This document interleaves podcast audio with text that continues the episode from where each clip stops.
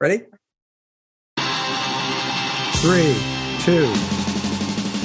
Hello and welcome to this week's edition of DMZ America. It's Monday, August 23rd, 2021. I'm Scott Stantis coming to you from the right.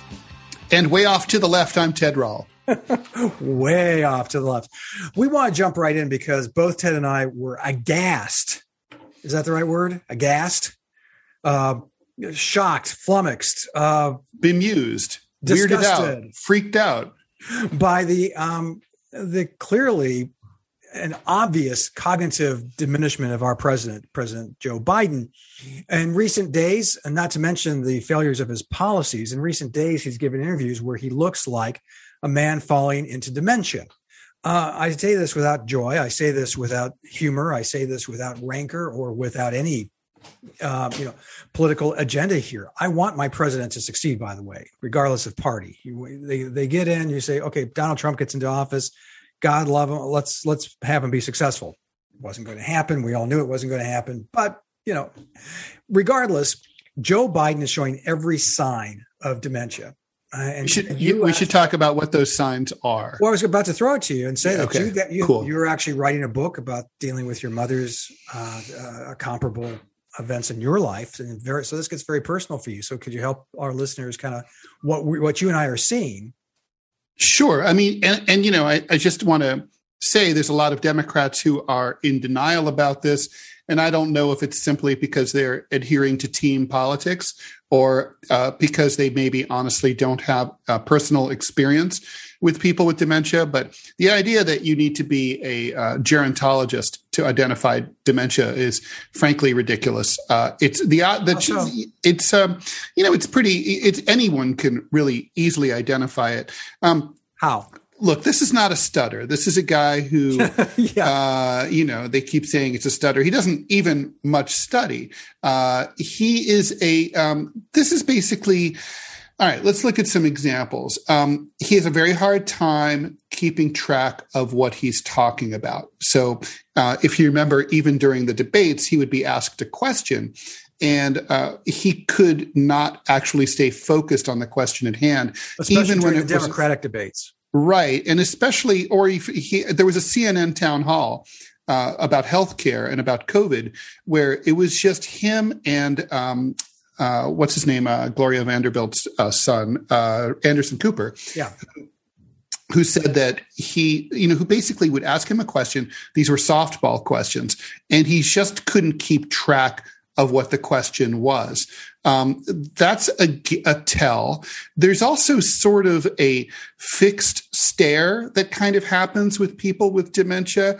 Um, there's sort of a pinched face thing that happens. They're very they're working really hard to keep it together and you can sort of see that it's actually sad there's also sort of a weird meanness that happens yeah uh, one thing that uh, you know Joe Biden was elected for, uh, in contrast to uh, President Trump, was the idea that he was viewed as being compassionate, empathetic, kind of a grandfather in chief. Um, and you know, certainly he did kind of have that that mojo for a long time.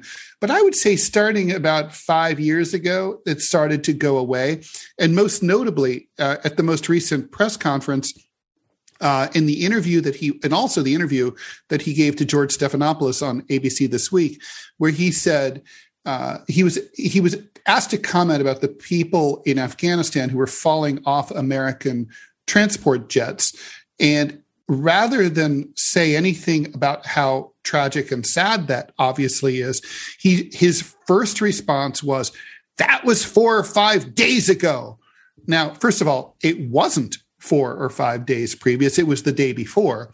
Uh, but also just to say that in this sort of highly defensive, mean kind of way, uh, it's a tell. I mean, it's, you know, you can't sort of say, point to one thing and say, this is dementia any more than you can point to say, you know, one fender bender to say this person is a bad driver. But it's a pattern. And if you observe him, uh, day after day, hour after hour, you can plainly see a pattern. Yeah, and like I said earlier, we've all, I mean, Ted has gone through it recently with his mother. Uh, we've all gone through it with a family member. We've all experienced it. what do you do with this now? I mean, um, and that's the that's the you know million dollar question. What do you do with it now? He's been elected president of the United States. Yeah, um, insanely, by the way. And I think uh, the American it's a it's a tribute to just how democracy doesn't always work. I mean, well, we I think it's a tribute to how much disdain uh, the American people had for the incumbent well, yeah, but that doesn't explain the the real look. The problem here is not really what happened in the general election; it's the dysfunction of the Democratic primary process. But but there's this whole process, and you and I, I mean, talked they about were all, every single the candidate. There were 19 candidates on that stage. All of them were better than Joe Biden. And you, but you and I have talked about this for geez 20, 20 years, and that's how we somehow we got this politics of projection. Let's call it that and that, and it started with, in my experience, with George W. Bush. George W. Bush was, you know, he's way smarter than he appears. He's actually, you know, he actually was playing three dimensional chess. You know, he's well, none of that was empirically true at all, ever. Um, uh, President Barack Obama was is a genius. He was the smartest guy in the room. Again, empirically not true. Hillary Clinton, most qualified person to ever run for president of the United States. Well, well I love that one on that list. More qualified than, say, Thomas Jefferson, who, you know, wrote the Constitution. Or, well, he wrote the Declaration. He wrote the Declaration. James right. Madison wrote the Constitution, or and certainly uh, him along with Hamilton got it passed. Um, you know, yeah, let's or John Quincy Adams, who's considered one of the worst presidents, but was by far and away the most qualified. But Hillary Clinton did have the most frequent flyer miles for a Secretary of State, so that's she probably tried to cash those in for the presidency. well, you know, she ca- tries to cash in everything. but the point here is that this this politics of projection, where we we continually imbue the people in our party or on our team in our tribe with qualities they don't have. Ted touched on, uh, you know, the stutter as what most defenders of, uh, of, President Biden have used, saying, "Well, he has a stutter and he's fought it for years." And that, that however, we never see that stutter. No, I, I, have a stutter, uh, and occasionally it pops up. Um, but and you're right with Joe Biden, you never hear the traditional stutter, and you certainly there is something cognitively going wrong. Now we've established this. I think I think it's beyond denial, frankly, that there's something going on. Well, there it's not stopping. I mean, look, honestly, uh, Demo- I mean, just like ground level Democrats um, are in complete denial about this. Uh, in and it's, you know, I mean, we can sit there and say, you know, I don't know why. I don't know if they if they honestly don't believe it, or uh, or or if they're just lying. You know, I mean, I think it's a combination of both. I think some of them are lying, and uh, and others know and others just don't know better. I think it's delusional. I think we want to project on our leaders qualities that they don't have you know? Um and because also we feel bad because we feel like it's like when our team loses we feel like something that says something bad about us. But it's like yeah, we voted i voted for this guy and oh fuck. Yeah. Row row in the words of scooby-doo. Um so I guess the thing is what happens next. Now, let me ask you this, Ted, and this is very personal, but I'll, we'll go there. Uh, with your mom, she was showing these signs, and when you're describing them to me, you and I talked frequently and talked frequently when this mm-hmm. was occurring. This was kind of this behavior was on the ascent. Now, as a child of someone with that, well, how how did you deal with your mom? I'm, I'm, i want to hear that, and then we're going to see how do you apply this to the presidency. Well, I mean, first of all, there was the um, you know it was a slow process. Uh, after she died, I went through her stuff, and uh, it was clear going back as far as uh, probably about eight years before she died that she was working hard to keep it together. She was writing herself notes like, "Hey, you know, uh, check the stove, make sure there's nothing burning." Um, you know, t- uh, Ted is my son. Probably the most heartbreaking oh, thing I came wow. across. Um, you know, his birthday is uh, you know, that kind of thing. And um, it was, uh, but you know, but you couldn't really tell that. And there were increasing reports of problems. Uh, she was sort of in, she was playing bumper cars, uh, you know, with the other cars in the parking lot at the at, at the Kroger's supermarket. She was uh, she showed up one night at four in the morning uh, in her night clothes at the supermarket uh, she th- there was just like one thing after another. You could almost laugh. there was a twilighting episode where uh, for people who are unfamiliar with that it's where uh, they sort of get uh, victims of dementia get detached from time. And she called me and said you know last night she said yesterday was very strange. The sun never came up. And i'm like well you know that's not really possible. And then i realized her reaction to that was well she i said so what did you do? And she goes oh i just went to sleep i said you didn't think that you know the apocalyptic Sorry. nature of the sun not rising might call for you know turning on cnn uh, you know, to see what's going on. And she's like, no, why would I do that? And, and then I said, well, who, do, who do you think would, but... I know it's funny as shit. I was like, so who do you think is responsible uh, for, you know, the sun not coming up? She goes, they, it's their fault. And I was like, who's they? And she's like, you know, I'm like, if I knew, I wouldn't ask. And so, I mean, it's like that. It gets increasingly nonsensical.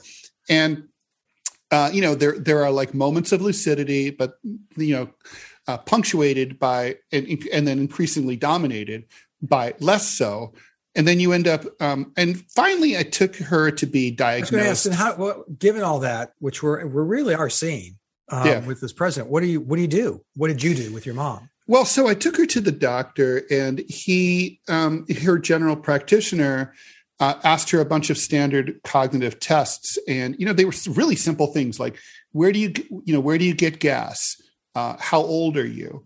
Uh, she said she was 140 years old.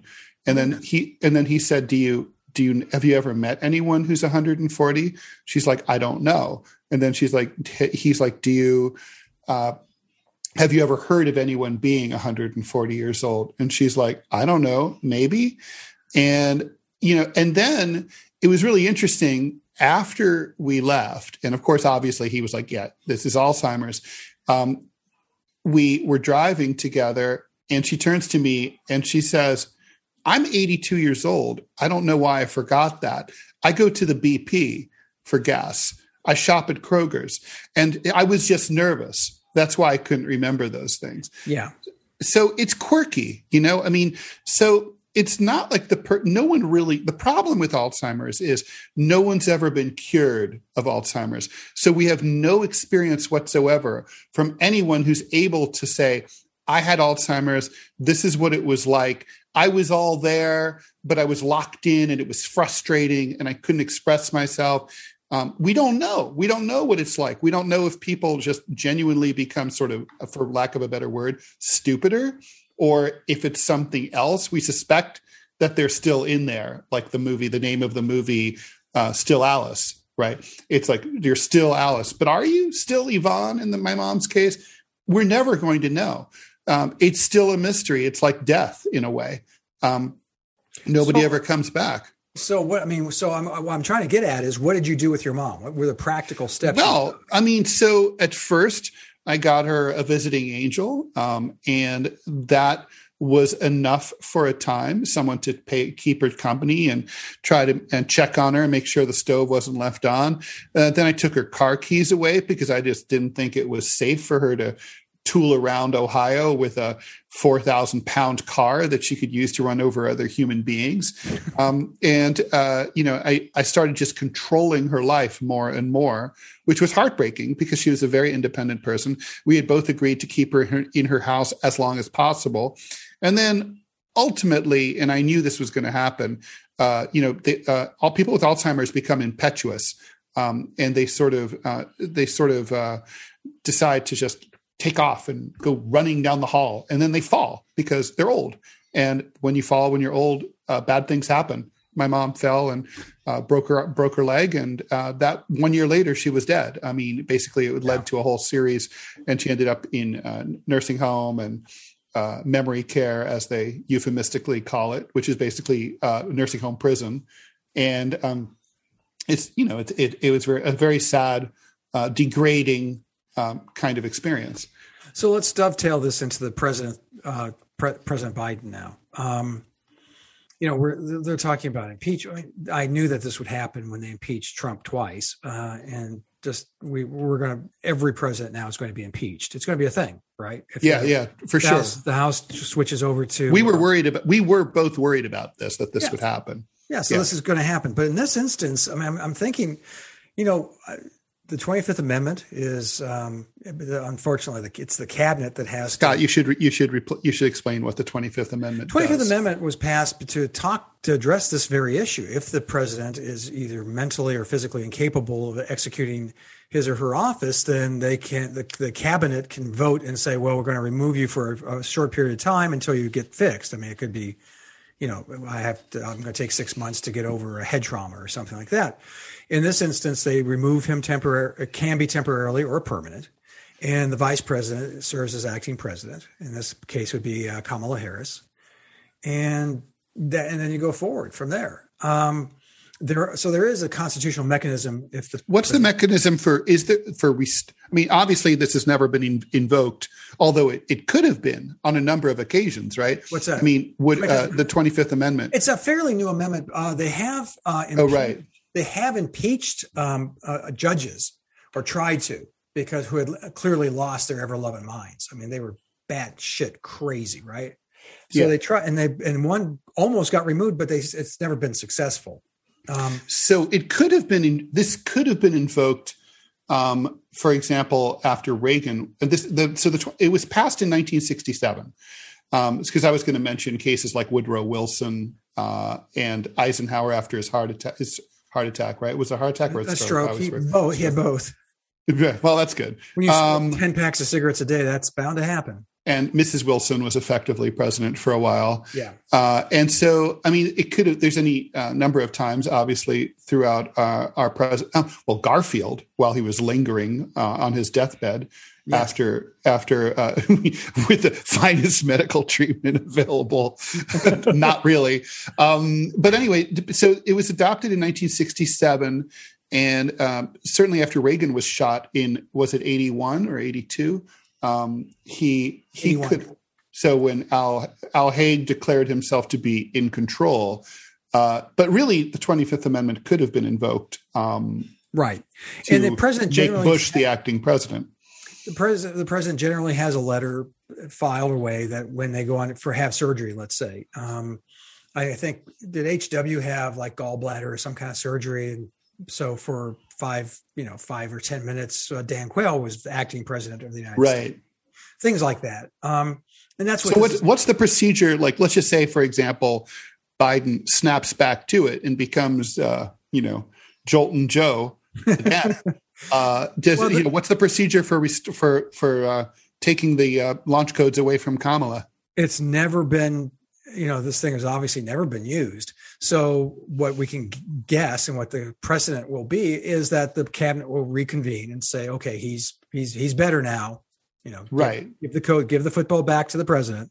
Right. And okay. will, so so so so let's just be clear here. So what you and i'm frankly i am arguing is that it's time for oh, that's the, and ultimately that's it. It's biden to step down or he's got to step down. There's no way that he's coming back from this. This isn't something like he literally had a concussion or something. He is losing his mind.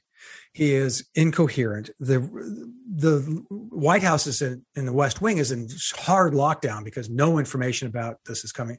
What little we know is like he's working two or three hours a day, maybe. Well, he's able to read a speech. He still is able to do that. Yes and no, but there. Don't forget, there have been times when he gave speeches and he just lost his way. You could tell the teleprompter. He kind of had that. You described the look on his face. He kind of like he got lost. He ended up in Toledo yeah. or something. He's like, oh, row row. Right, and I think that's what people have to understand. Like, we're not saying that he's catatonic or that he's an idiot or that he or that he can't function at all. What we're talking about here is this is the presidency of the United States of America uh, you know, he's the head of the, uh, the most powerful nation state on earth. And the demands of the job are far more than the demands of, say, a greeter at Walmart. Yeah. So, and I don't know, frankly, if he could stand there, by the way, eight hours a day, five days a week as a greeter at Walmart. I'm not even kidding. No, I think it's time to call for him to be removed from office. I think he's a danger to the country. And I, and like I say, I don't say this with, you know, any joy. Uh, believe me when I say this, um, especially thinking of a President Kamala Harris. well, this would this would greatly increase her chances of. I know we call it reelection of of election in uh, three years because she would she would have three long years to establish herself. And that's the thing. From what we've seen of Kamala Harris, there's nothing to like there. No, um, that's true. That's a different question. But the point is, to whatever whatever chances she has, uh, would only be greatly enhanced by you know having held the office for longer. Yeah, I still, I don't think that would help her. I think that actually hurt, hurts her because people would actually see her and hear her and experience her well, I don't. I don't think. I think. Six, I think three months would be enough, more than enough time for that. I don't think it would make any difference. I think we're we're talking semantics here, but he uh, he he he definitely should step aside. I mean, I don't think we've ever had a president who entered office in this state and he's getting worse. I mean, we well, were we were promised I want to jump in just tell the listeners you you've talked about this. You were literally talking about this long before. All my Democratic friends hate me for this, by the way. Yeah. No, I was speaking to a Democratic friend this morning who was like, "Oh yeah, Joe Biden's just he's just being eaten up by the press." I'm going. He is. I've never seen the press cover up for someone like this since Woodrow Wilson. The press loves Joe Biden. They're totally running interference for him. And you know, you can see that expression on like everyone who interviews him, like whether it's Stephanopoulos or Cooper or anyone, they have that like you know the there's that German long the, how the Germans have all those long uh, words for cool things that no one else has, and Freundschamen, which is the feel the feeling of awkwardness when you're next to someone. It means shame of a friend. Uh, when someone is making a fool out of themselves, right? And everybody knows that awkwardness. That's the feel, you know, you you see that on his Democratic interviewers. There's you know, faces, they're like, oh God, oh God, please don't mess up. Yeah. No, and so I mean, to the shame of the mainstream media, to the shame of us. I mean, like I said earlier, you know, we projected these qualities on him, and I fear we're repeating ourselves, but we're we're projecting these these attributes onto Joe Biden that he does not possess. Now, if I was Scott Stantis, R of Alabama, and you were Ted Rall, um, S of New York, or C what, maybe. what? Um, I mean, we would both vote that he should be removed from office. Now, is it a high yeah. crime or a mis- And that's the problem with impeachment is it's a criminal, supposedly criminal trial. But I really do think you can also base this on competence, and I would vote in favor of removing him from office. Yeah, I think Andrew Johnson was partly considered incompetent, right? He was near very nearly impeached. I mean, there there was a competence question was, aside from the fact also, that he was just a raging asshole. He was a uh, dick. Uh, oh my god. Yeah. So I think there's that. But no, I don't I don't think Biden, I mean, look, uh, what happened in Af- the withdrawal from Afghanistan is incompetence on a high level. But I just want to remind, you know, democratic listeners here that every time someone like us brought up the cognition or the age issue with Joe Biden being so goddamn old, we were told, don't worry, there's going to be this cabal of brilliant Obama era cabinet people and sub cabinet officials who are going to come in and they're going to run the country. He's going to have the best and the brightest. And the Afghanistan policy kind of belies that. I mean, this was not a well, I mean, as you know, I've been very pro Afghanistan pullout, but this was a, a horribly executed, disastrous, completely predictable fiasco. I mean, this is, you know, what the hell? I mean, where's the cabal? What well, are they up to? I wanted you to expand on that because we were talking just before we started recording about your the Taliban, how we keep saying and telling them that we're going to leave at a certain time, and hey, hey, yeah. hey, brother, can you extend that a little more? Yeah, no, it's a. You know, I was saying it's a little bit like uh, you know in college. Uh, when you know there's certain kinds of students and i wasn't one of them who kept going back to their professors asking for extensions over and over and over i mean you know the trump administration uh, signed an agreement with the taliban in doha qatar in 2020 uh, promising to withdraw all U.S. troops by May 1st. Um, we basically blew through that deadline just because. And now uh, we said September 30, 11th, but that was before the Taliban took over the entire country. We asked the Taliban uh, to let us pull out our troops from the airport. We basically, it's very strange. Uh, the U.S. controls just the Kabul airport and nothing else in Afghanistan, not even its own embassy or any of its consulates. And uh, we're supposed to be out by August 31st. And quite frankly, that should have been more than enough time to get our people out if we'd had any kind of decent plan to do it. And I think the Taliban have been mentions about this. Um, you know, they've been pretty cool. And now we're talking about staying longer. Look, I th- I think if we stay longer to get more people out, that's great from a humanitarian standpoint. And I think the Taliban will probably tolerate it because, you know, why not? Just like, sure, go ahead. Yeah. Don't let the door hit you on your fat ass on the way out.